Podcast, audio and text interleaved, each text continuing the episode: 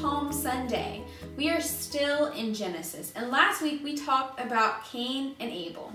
This week we're talking about how mankind continued to multiply, but they also continued in sin even after Cain killed Abel. God saw how wicked humans were and he called them corrupt. God decided to destroy all mankind and wipe them from the earth. That means that every single person would die and there would be no more humans. But God chose to save Noah and his family because they loved God and were obedient. So God gave Noah instructions on how to build an ark. He told Noah to also bring two of every kind of bird and animal on the earth. Genesis chapter 7 says, The Lord then said to Noah, Go into the ark you and your whole family, because I have found you righteous in this generation. Take with you seven pairs of every kind of clean animal, a male and its mate, and one pair of every kind of unclean animal, a male and its mate, and also seven pairs of every kind of bird, female, and male, to keep their various kinds alive throughout the earth. Seven days from now, I will send rain upon the earth for 40 days and 40 nights, and I will wipe them from the face of the earth, every living creature I have made. And Noah did all that the Lord commanded him. On that day, all the springs of the great deep burst forth, and the floodgates of the heavens were opened, and the rain fell on the earth 40 days and 40 nights. On that very day, Noah and his sons Shem, Ham, and Japheth, together with his wife and the wives of his three sons, entered the ark.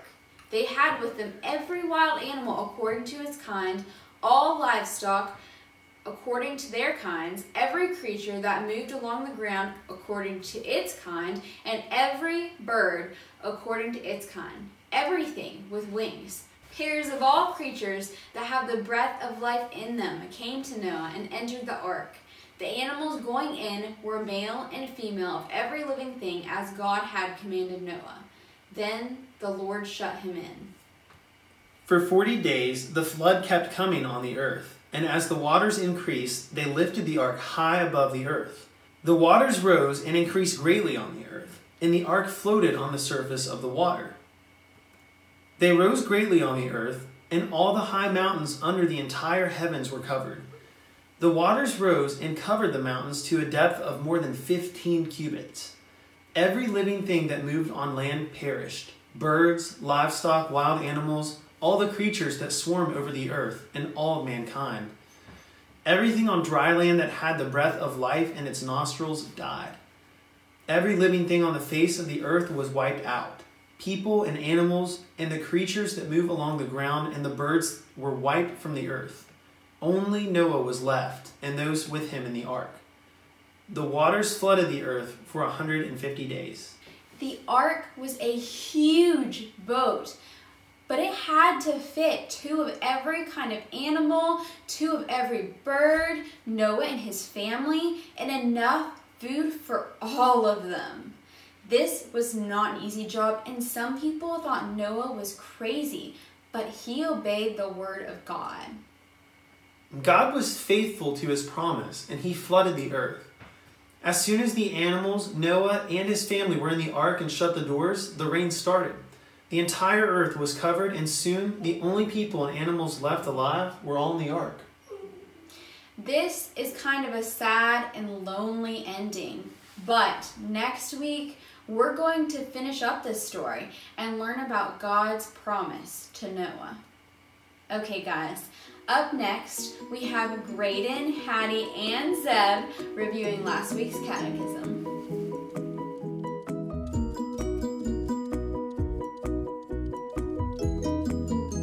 Was it necessary for Christ our Redeemer to die? Why? Why was it necessary for Christ our Redeemer to die? Christ died, we would be in our place to deliver us from power and penalty sin and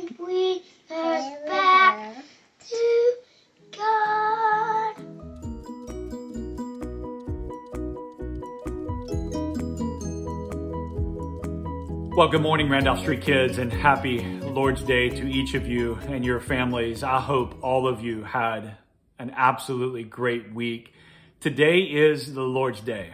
It's the day He's given us to gather together with God's people in order to worship and give proper praise to our God. So I hope to see many of you and your families here later this morning at our gathering.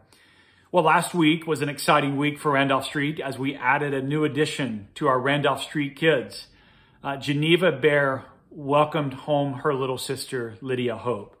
Geneva, we are so excited for you and your family, and we can't wait for you to introduce Lydia to her new church family. All right, let me take just a couple of sentences to summarize our last few weeks together in the Catechism. Here's what we've learned Jesus is the God man so he's truly God, he's truly man. And because of who he is, he is able to save us as sinners from the judgment we all rightly deserve before this holy God. So, as we learned in last week's catechism question and answer, Christ died willingly in our place. And he did so to deliver us from the penalty and the power of sin and to bring us back to God, to reconcile us to God. So, in all of that, what we have learned is that Jesus is the answer to our problem of sin before this holy God. Thank you to the Tuggle crew, Graydon, Hattie, Big Zeb. Uh, you guys were absolutely great. Graydon, good job, buddy. Uh, and I must say, I do miss the Mohawk. I'll see you guys later this morning. Today's question, number 25, and the question is Does Christ's death mean that all of our sins can be forgiven? All right, that's a, that's a big question. The answer yes, because Christ's death on the cross fully paid the penalty for our sin. So God will remember our sins no more. I love this catechism question because this is really important to me. I want to know that my sins can be fully forgiven before our holy God. That brings me comfort to know that Christ's death paid the penalty for my sins. So, so what I owed before God, the penalty that I owed, is now resolved and canceled. And God will never hold my sins against me ever. Why? Because of Jesus and his word.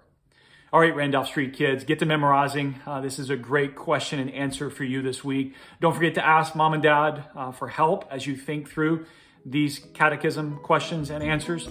Uh, we love you. I hope you know that. We are praying for you. And again, I hope to see many of you at our gathering this morning. Good morning, boys and girls. Abraham and I are so glad that you've come back to join us again today for another catechism song. Today we're going to be doing question number 25, which is Does Christ's death mean that all our sins can be forgiven? Well, the answer is yes, and that is good news. We're going to sing it through twice, and we hope that you join us just whenever you're ready. Here we go.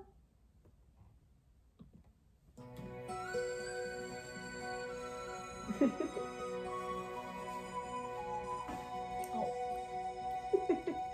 Christ's death mean all our sins can be forgiven? We'll sing the question again. Does Christ's death mean all our sins can be forgiven? Here's the answer.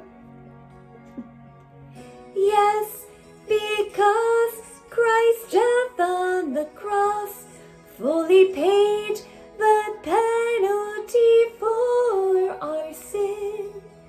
God will remember our sins no more. We're going to sing it through again, and you guys jump in this time from home. Does Christ death mean all our sins can be forgiven? Sing the question again.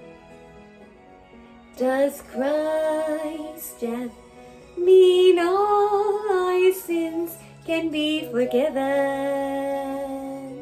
You know the answer. Yes,